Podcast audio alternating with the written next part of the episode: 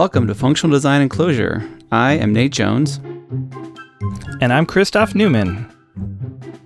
We're here to help you use Clojure and functional programming to make your everyday life as a developer less frustrating and more fulfilling. We're here to answer your questions about Clojure, and we would love to hear your questions. So, what's on your mind? Send us your questions. You can reach us in our Clojurian Slack and ask us questions there. You can send us email, you can hit us up on Twitter. But what we want to hear is we want to hear is there something that you're curious about? Is there something you're feeling stuck? Is there something that feels like, oh, it's all the buzz? Uh, you know, you see see it on the Twitter sphere, and and you would like to uh, know more, or are you curious, uh, you know, about some of our experience in Clojure? Uh, let us know. Yeah, yeah, just reach out to us. Uh, the best place, probably as of as of now, is to uh, reach out on the Clojure Design podcast channel on Clojurian Slack. Um, we just answered a question from someone in that Slack channel just a couple weeks ago. So, um, so that's the best place. Please reach out to us. Yes, and so this week's question is: Why do Clojurians make such a big deal about Immutability. Oh, yes. I feel like whenever we say the word immutability, we need to get like a sound effect, immutability, with an you know echo or something. Yeah, or there should right? be a drinking because game. You know, take a shot. well, yeah. If if you play the immutability drinking game, um, you might want to skip this week. yes, we'll be using the big capital letter I immutability all through this episode.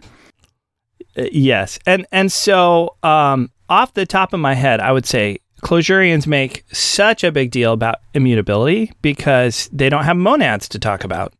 the big capital M M word. Actually, you can do monads in Clojure. Don't worry. you don't send us emails about how, wait, yes, you can. In any purely functional language, you can do monads but I just, you know, immutability and monads. It seems like it, it, it's going to be one or the other for a hobby horse conversation, right? Yeah. Just don't get us started on category theory. Oh, that'll, that'll be an endless conversation. Arrows, functors, yes. cool stuff. Okay. okay. so uh, the the the theory and math of programming aside, more seriously, like it, you can't spend much time around Clojurists without hearing about immutability, immutability, immutability, and personally, I was really excited about the concept of immutability when I started using Clojure. And then I ran into the practical realities of immutability, and it's very frustrating for me. And so I was in a place where it's like, okay, I really like the idea of immutability, and we'll kind of get into that. But the the practice of dealing with immutability was was was difficult, right? Because mm. it changed how you manage state and all that. And so I just remember feeling very frustrated. So so like what is like why is immutability worth the frustration, right? of not being able to change things in place. Uh, I think there's some really good reasons. Yeah, yeah, absolutely. I think, and just to echo your your frustration, I felt like when I started using Clojure, it's like okay, everything's immutable, and I felt like every time I did like a, an associ or a, a, you know any function that would make a new one, that I felt like oh, the new one fell on the floor, like I, I kept felt, felt, felt like it slipped through my fingers. You know, there was no way to hold on to it. So I ended up with functions with, you know, enormous let blocks, you know, that would just hold on to the next version, you know, as, as a way of coping. So I definitely, I definitely agree with the, the frustration um, um, side of it. Um, but, but I think, yeah, yeah, go ahead. It, it takes, it takes some, it takes some getting used to, you know, it, it's kind of like a, maybe another way of asking the question that that was running through my mind when I was learning is like, what good is a program if you can't change stuff? right? Like, isn't the purpose of programming to like change stuff. Right. And if you if you had a program that was like perfectly immutable and there was no way of doing IO or mutating anything, well, yeah, it wouldn't be terribly useful now, would it? Like at some point in time you have to affect the world and and affecting something by definition is a mutation. So so when we talk about immutability, what we're really talking about like data structure immutability, right? Like not being able to go and mutate values in a data structure. Like that is the immutability that gets people pumped up. Yeah. Not the not the notion of like not being able to ever do I/O or something. Right. This this isn't Haskell. Uh, sorry, Haskell people. Please don't write us. At all you Haskell fans, send us email. Uh, send Nate email at feedback at clojuredesign.club. Tell him, remind Nate of why Haskell is the one true language. Yes. um, so so getting to our why would we why like let's get to the uh, the the why is it worth it? Um, I think I think the the big well at least the first thing that I can think of for me is the word trust. Um, when when I when I get a data structure from someone else, by someone else I mean another function or yeah, a parameter or something like that, I can trust it. I, it's it will never change out from underneath me. That that that value you know, is is, is never going to change so that I can actually I can put it in, in in my own data structure if I'm at a different thread. I, I don't have to worry about, you know, synchronizing or anything like that. For me the big thing is I can I can I can look at data and I can trust it. Yeah, I, I like to think of this as the sending food back to the kitchen dilemma. Okay, so oh. you, you you order you order your steak and it comes out and it's like like bleeding or something, you know, and you're just like, oh, that's not cooked enough. But but now you face a dilemma. Do I send this steak back to the kitchen and ask them to like finish cooking it or or not?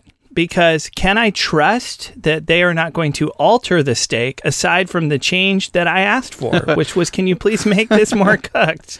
Oh, yes, will, all the nefarious will ways. extra ingredients such as saliva, uh. for example, be be be added like like i i I, t- I, I t- instructed the function here please take this precious bit of data and please only change this one thing about it but but did it actually do some other things too right so it's the sending it's sending the food back to the kitchen problem what else is going to happen that i don't know about oh man that is a wonderful. So immutability metaphor. that can't happen, right? Because you you hand data into the function. That function cannot change that data. It, it can't add anything to it aside from the specific thing you requested to do.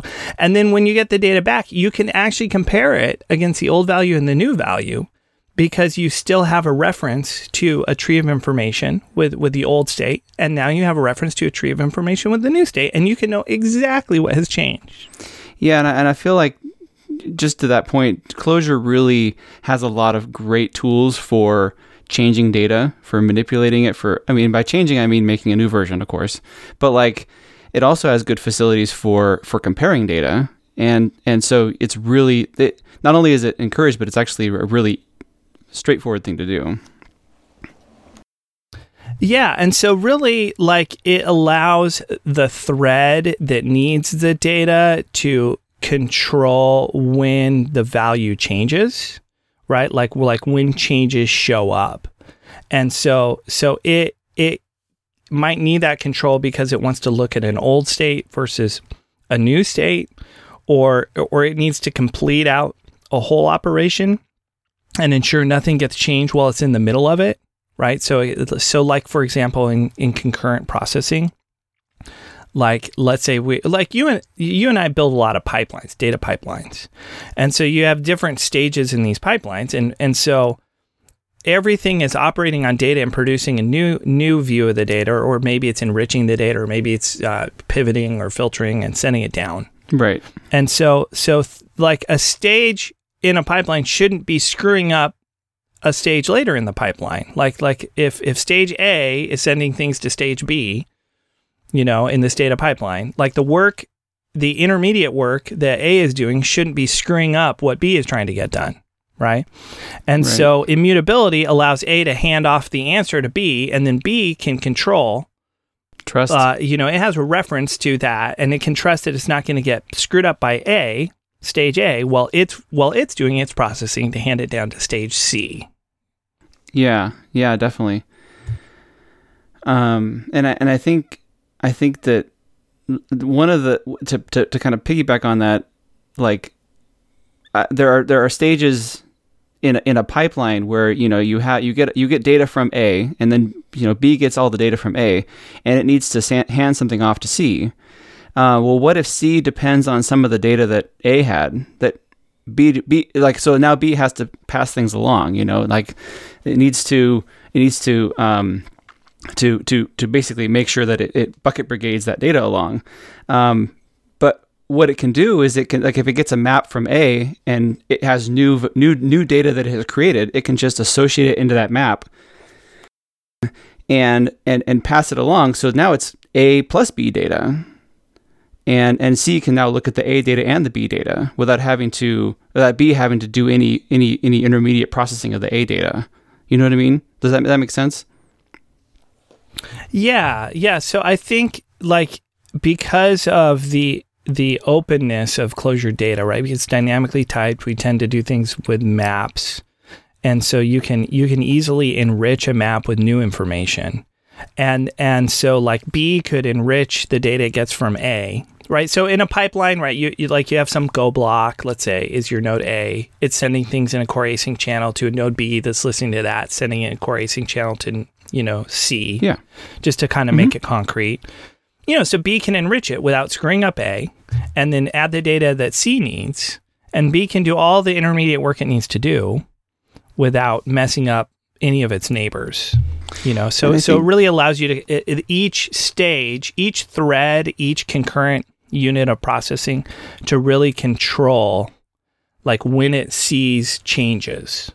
And I think and I think that's a big reason why is that that immutable the, the data structures are immutable and the, the the way that they're implemented is that they're persistent not as into the database but that they they remain the same value in memory and so you can have a new value that uses that old value but changes one small bit and and the data is actually shared between between your two your two values and so the immutability allows structural sharing to exist and and so you can continually enrich the data, adding new keys, and and there's no, well, there's very little um, cost to that memory wise.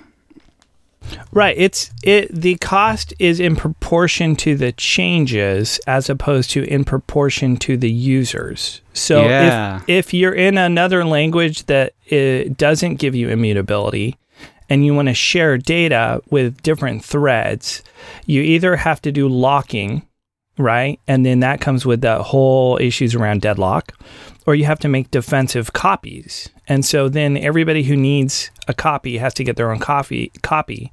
So now now the data kind of blows up in proportion to the number of concurrent users of the data, right? And then people like, oh, we don't want to waste tons of memory with all these extra defensive copies. So then they go to locks and then they hit deadlock. And, you know, that's the design tension. So persistent the persistent data structures, which is what is behind the scenes with immutability, um, uses that structural sharing you're talking about, Nate. Yeah. Yeah, to to efficiently only store the changes so that that um, everybody's reference is stable, but then they can they can represent changes very efficiently. And so so it actually it it leads you to be like, oh, I'll just hang on. I can hang on to a reference to the old state and a reference to the new state. It, it, it doesn't cost very much memory, and now I can I can do like use Clojure data diff, you know, yeah. to to see the whole like everything that changed in these two maps, you know, very very cheaply. Uh, yeah, absolutely. And and so I would say like that idea um of the reference equals the data, like that really kind of touches on this idea of value oriented programming. Like I don't know mm-hmm. if we're we're gonna have enough time to do a deep dive into that, but a lot of times you'll hear people say programming with values or value oriented programming. Um, but the idea is like there is a reference to a tree of data. Since that tree of data cannot change, right? You you know that that reference you could say that reference equals that tree of data. And then right. if you have another reference to a tree of data that can't change, you could you could if you want to know if these things are equal, you could walk through the tree and you could establish they're equal. At that point in time, you can know like, oh, these have the same value, right? These references. Right. And so now you can reduce comparison to referential equality, right? And so uh, same thing if if you hand a reference to a function, it gives you a new reference back. You can look at that reference, and if that reference hasn't changed, you can know, oh, the data that was returned from the function is identical to the data that got passed into the function. Absolutely. Whereas with mutation, you can't know that, right? Like it's it's back to the sending it back to the kitchen problem. All the garnish looks the same, the steak looks the same, everything looks the same, but is there something that you can't see on the surface? well, it, it, it's, it's, like in, in, in, in OO languages or sort of or mutable languages, you know, your only sense of recourse is to compare the entire tree exhaustively. But Clojure has these facilities for you can do a reference check and reference check is essentially like is this point to the same place in memory like so it's probably the fastest check you'll ever be able to do um, and so you can do a lot quicker comparisons even of hugely nested data structures you know j- just by using those. Eh, if it's not reference comparison it can actually use hash comparison too. Yeah that yeah that's a great point. And so there's there's a number of of um, like problems, like fundamental problems in computer science that that can be solved more efficiently using persistent data structures than without it. So, for example, did this value change can be solved in constant time, like one reference comparison, right? Because you can know, okay, it has if if the references are equal, you can cheaply know that nothing has changed, oh, right? Yeah. Which is great. Whereas, whereas in, in something with mutation, you actually have to walk the whole structure to know. Another thing that can be solved very efficiently is is maintaining a list of all of the state changes over time. So if you go back and listen to the episode we did on tic tac toe, you know since since you write a function that takes a tree of data and produces a, an immutable tree of data and produces a new immutable tree of data since since that transform from the old version to the new version is space efficient, it's it's only um, the size of the changes as opposed to the size of the whole data structure. You can now hang on to a reference to every single version of that of that state. So now you can have the entire history of the whole game sitting in memory in a space efficient way. Whereas if you did that with mutation, you have to have defensive copies for each one. So it would it would be much more expensive. It would be like uh, it, the the size of it would be too, you know, prohibitive. A, a, number of copies times the size of the state. Right. You know? And if you shared it with other other threads, then it would be not t- times the number of of um of threads. You know, I mean, it, it would just grow right. exponentially. Um, yeah. And I think that um, it also enables the the like we talk about time travel. You know, like I know that there are there have been times where there's like, um, you know, if you store all your all, all your state in an atom in uh, in a ClojureScript app, you can actually keep snapshots of that data and and and roll back. And so undo is essentially just a, you know go look back at however far you want to go back, and uh, and and swap that state in, and you're done. You know, it's it makes it trivial. Yeah, yeah, once you can efficiently save every version of the state going back to a previous version and starting over, no big deal. You know, it's it's pretty cool. And and so really that it it really comes back to this goal of side effect free programming, which people will a lot of times refer to as pure functions or pure yeah. functional programming, you know, purity. But the idea that like when I call a function, 100% of what it needs is going to go in as parameters and 100% of what it does comes back as results. There will never be any any sideband, any side effect, right? Either coming in or going out. And so the idea is if you have if you have these pure function side effect free programming, then the sequence of operations that you apply are now deterministic. Um, but if, let's say, you read from the clock, or you read from a random number generator, or you reach out to the network, or you know, threads are interacting, you know, then all of a sudden it's not deterministic anymore because you have this this side channel of effects that that you can take the same stream of events and apply them and come out with a different answer. So so immutability it helps guarantee and ensure um, side effect free programming or pure programming. Yeah. And then th- that allows gives you determinism.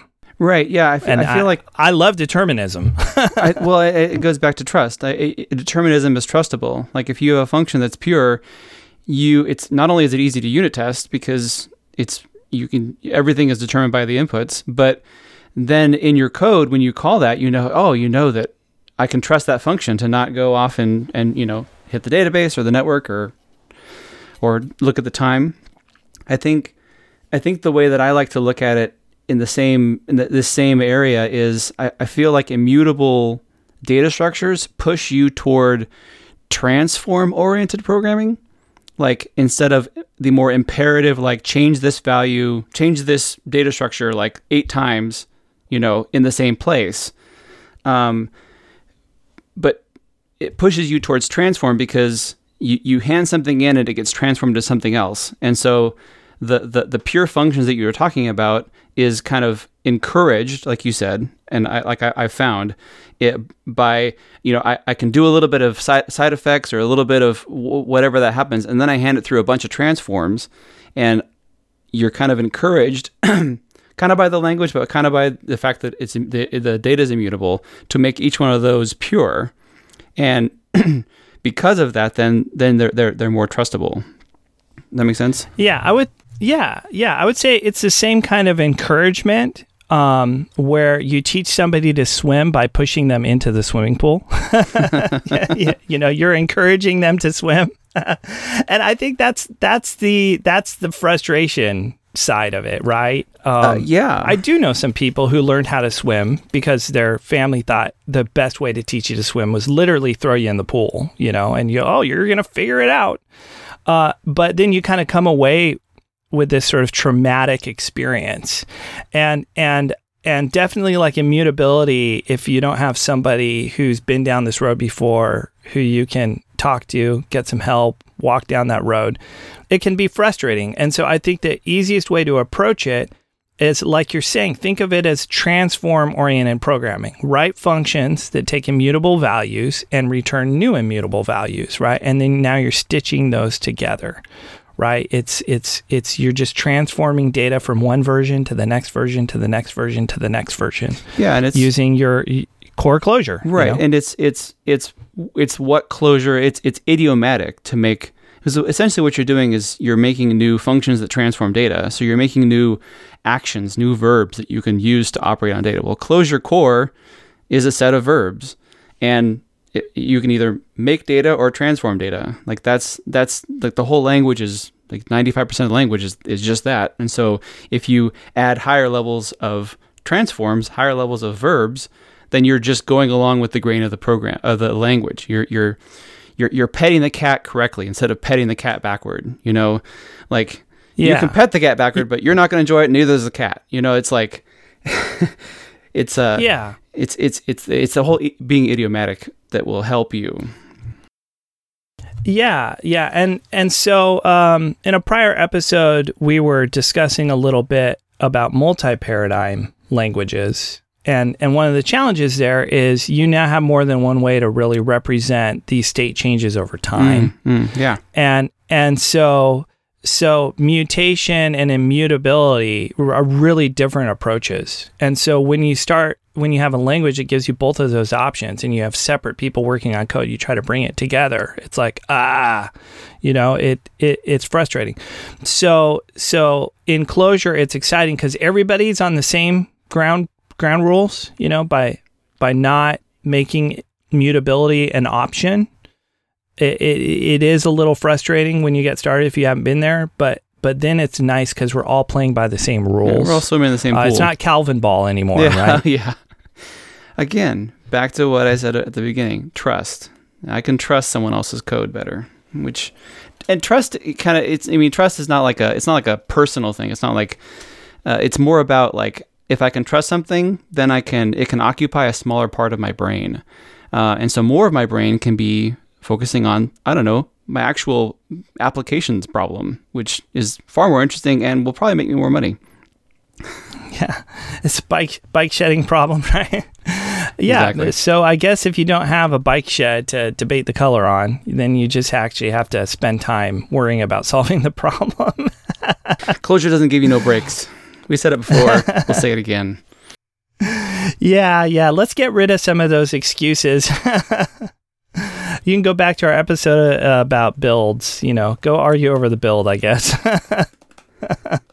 you go, yeah. go, go for it.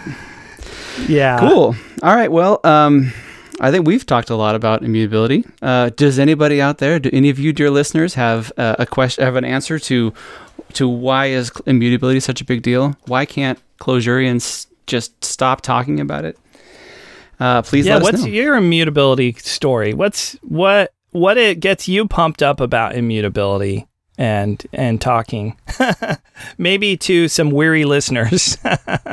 but we want to know. We're not weary, not yet. Yeah, yeah, no danger of that yet. so so send us send us your stories, send us your questions. Uh, a great way to do that is to hop in the Clojure Design Dash podcast channel on the Clojurian Slack. But we also love tweets at Clojure Design or feedback at clojuredesign.club. Yeah, totally. And uh, you can find more questions like this one. Uh, and uh, we actually did, you know, a bunch of episodes where we talk about actual code. So uh, those are all on our website at clojuredesign.club. You can see those episodes and the show notes, and they're very they're very fun. Yeah, and we link to in show notes. We link to the prior episodes that are related, so you can get sucked into a web of content. Um, definitely love to get your feedback and thoughts on that too. But that is going to be it for us this week. Next week, we will be back with an answer to another question. Thanks for listening.